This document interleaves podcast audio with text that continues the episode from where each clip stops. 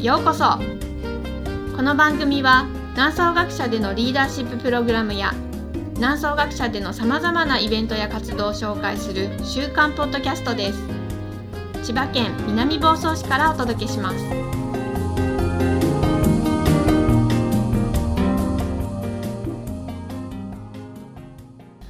はいこんにちは。南総学者ヨガ瞑想講師の涼子です。皆さんこんにちは。学者長の大滝です。はい今日もよろしくお願いします、はい、よろしくお願いします、えー今回は先週に引き続いて認知機能についてお話ししていきたいと思いますけれどもその中でも特に記憶うんに触れてみたいと思います。そうですね、私が一番不安を覚えている個人的に。はい。一番出やすいところなのかもしれないですね。すね。ははい。い、えっとまあ記憶っていうとねいろんな種類の記憶があるようで、はい。まずはやっぱり我々五感を通じてね、外の情報をまあ取り入れてるわけですよね。はい、まああの意識的に取り入れなくても入ってきちゃうね情報があるわけでね。はい、その瞬間に、えーまあ、生まれる、うん。その感覚記憶というね、うんうん。えー英語で言うとセンソリーメモリーという、はい、まあ、そういうものがまずあります。はい、えー見た瞬間にあ綺麗だなとかね、うんうんうん。なんか明るいな眩しいなみたいな、うん。まあ、そういうあのまああのねあのそれを認識してね。憶に留めるってことですうんまあそでね。えーそのその次にというかな、うん。そあのショートタームメモリーっていうのがあって、はい、えー、とこれは我々があの普段人と会話したり作業する中で、うん、えー、とほんの短い間、うん、うん、うん、えーとこう作業に必要な情報を、はい。こうしまっとくっていうねそうはいいうものです。うん、えーであのショートタームメモリーってせいぜいはい、あの記憶されている時間っていうのはせいぜい、あのず十数秒、お、えー最大でも1分以内っていうふうに言われていまして、はい、えっ、とまああのアイテムとしては数としては7つぐらいっていうふうに言われてるんですよね。はい。えーなので、えーまああのもう1分も経てばね、はい。その完全に、えーなくなっていくリリライトされちゃってるというね、ははい。そういうあのメモリーだっていうふうに言われます。うんうんでその中で重要なあの情報、はい。お記憶に関してはそこが今度はロングタームメモリーというね、うん。そのカテゴリーになっていきます。はい、でロングタームメモリーというのはあの、えーこの前、えーあの脳の細胞がね、うん。あの1,000億個くらいあるっていうことをね、はい。確かご紹介したんですけども、もうあのメモリーのサイズはほぼ無限大あると いうふうに言われてます。まあもちろんそれあの自然に忘れるという機能をねこれはまたい。ずれお話しするんですけど、うんうん。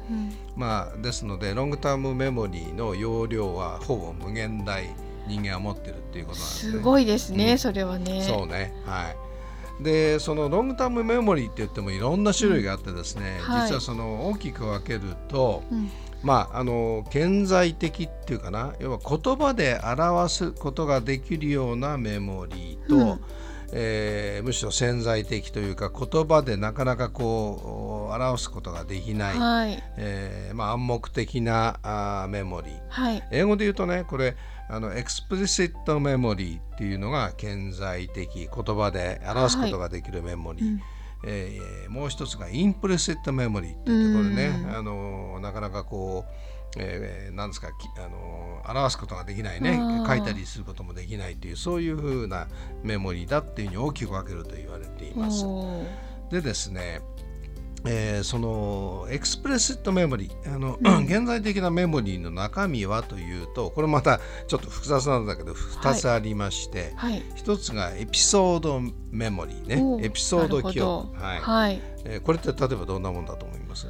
えー何かのこう出来事とかイベントとかそう,、ね。いうことと関連してうん。記憶になってるってことですかね。はいそうですね。あのそういえば3年前に、うんあのハワイに行ったなと。ハワイに行った時は あのあそこで食べた食事がとても美味しかったな、うんみたいな、そういうふうにこうエピソードで覚えてる記憶ですよね、これはもちろん言葉で今、あの表現できましたでもう一つがですねあの意味記憶。これ英語で言うとその、えーセマンティックメモリーといってて、はい。こちらはどちらかというとあの例えば物を読んだりき人の話聞いたり学校で勉強したりみたいな、そういうこうプロセスを通じて獲得された、えー記憶なんですね。うんうんうんうん。でであの通常その学校なんかでうん。例えばテストやるじゃないですか試験ね。であの確かめてるのはこの部分なんですよね。ああなるほど、うなんかこうん知っている知識みたいな感じですよね。はい。なんかエピソード記憶は思い出すっていう感覚かなと思うんですけど、その意味記憶の方は知識とか知っているっていう感覚な感じですかね。そうですね。まあそれを覚しっかりこうんうんうんう苦労して覚えなきゃいけないと。うんうんうん、だから考えてみると学校の試験ででうんそのなんていうのかなこうあのね試して評価してるのはねこの部分だけなんですよね。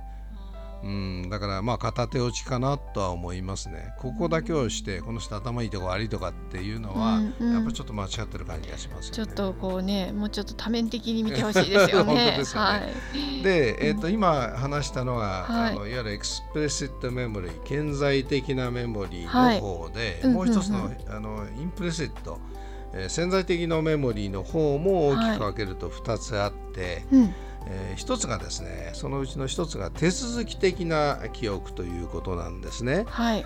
でこれはスキルとか、えーまあ、身についた、うん。あの行動あ運動能力とかそういう感じなのではい。例えば、えー、と自転車に乗れるようになったと、はい、えーとか自動車を運転ねであのできるとかね、あとは楽器だとかあと、まあ、最近子どもたちゲーうんムとかね、まあ、そういうその、まあ、トレーニングなりを通じて、はい。仕入れた、まあ、言葉で表すことのできない、えーそういう手続きえーの記憶なんですね。はい。だからあの自転車乗るのにいちいちあれじゃないですかその、えー思い出さなくてもね思い出さなくてもいいじゃないですか。ね。無意識のうちにねやっぱりそれが出てきて乗れるわけじゃないですか、うんうんうん。自動車運転するのにわざわざあのいちいち それをこうあの本当ですよね。教習所で覚えたことをねあの、はい。言葉でこう反芻する人いないじゃないですかね。うんうん私も今年ピアノを再開してあの弾けるんですよね。子供の頃やってたことだから、ね、だからそれは完全にプロ、あの手続き的な記憶になっている、これプロセージャルメモリーって,、はい。ね、言うんですけどね、うんうん。はい。まあ、そういうものでもう一つね、はい。あるのがこれが面白いんだけどプライミング記憶これはねあの日本語に訳す時もプライミングあのプライ記ミング。憶そうなんはい。プライミングっていうのはこれあの、えーダイナマイトについてる導火線のことでして。そうなんですか。そうなんですよ。ななので何かっていうと、うんうんうん。要するに、えーこう火火をつけて最終的にそのねダイナマイトはい。爆発するっていうね、その導火線になるっていう意味なんですけど、はい。さ先に人間ってのは先に取り入れてた情報が、はい。その後でうん。受け取るん。その刺激にものすごく影響を及ぼすってことなんですよね。えん。ーなので導火線になっちゃうってことなんですけどね。うーんまああのなので先にこう覚えてたことでバイアスがかかったり、はい。えーまあ、先に覚えてたことで、えーなんかうわあの後で取り入れたことがか完全にこうカバーされちゃったりっていうそういうこう記憶で、はい。まあ、ほとんどやっぱり我々意識することがないわけなんですよね。多くの場合これが勘違いのもとになってたりもします。ね。でね今日はあの涼子先生に、はいえーちょっと用意したあの文章あるじゃないですか。はい。これあの普通にちょっと読んでみてください。はい。あの、えープライミング記憶を、ねオンにしてちょっと読んでみてください。あオンにしてオンにしてことはいですか、そうですねはい。えっ、とこの文章ではなく、うん。お記憶をオンにして読むんですか？はいわかりました。じゃあちょっといただいた文章を読んでみます、はい。えっ、とプライミング記憶ということで書類をいただいてるんですけども、えーこんにちは皆さんお元気ですか？私は元気です。この文章はイギリスのケンブリッジ大学の研究の結果人間は文字を認識するときその最初と最後の文字さえ合っていれば順番はめちゃくちゃでもちゃんと読めるという研究に基づいてわざと文字の順番を入れ替えてあります。どうです？ちゃんと読めちゃうでしょ？はい。ちゃんと読めたら反応よろしく。はい はい素晴らしいですね。ははい。い、で実際に じゃあ書いてある、はい。その文字をそのまんま読んでみてください。これ難しいと思う。ちょっと難しいちゃんと読めるかどうかわかりませんが、はい。チャレンジしてみます、はい。じゃあこのいただいた文章のまんま文字通りに読んでみますね、はい。えーこんちにはミサナン音劇ですか？わしたは元気です。この文章集はイリギスのケブンリチダガイクの激務の結果。人間は文字を二進記するときその差しよと最後のもさじへ空いてれば地盤書はめくちちやでもはいありがとうございちんました。ちゃと読めるという、はいいいですよ。はい。まあもう要するにあの文章のねあの文字がね入れ替わってるんですね。ね。はい。でこれをままともにうんうん。クライミングメモリーをななしに読んだら読めないじゃないですか。はい。でなんかなんかどっか外国語のように聞こえちゃいますよね。なんだけど最初に読んでいただいたように、うん。もうあらかじめやっそうぱり入っていた記憶、はい。これがあーまああの後のうん。記憶にものすごく影響を及ぼしていて、まあ、ある意味あうん。のその欠陥をカバーしちゃってるっていうそうですことですね。はい、なんですけども逆あのさっきも言ったようにでうん。もいいこともあるこういうふうにあそうね。思いました。なんだけど逆にねもともとめバイアスがあった場合。大きな勘違いしちゃって、はい。大きなその何こううん。ミスになっちゃったり事故になっちゃったりっていうリスクもねやっぱりあるのでね。で導火線なんですよ。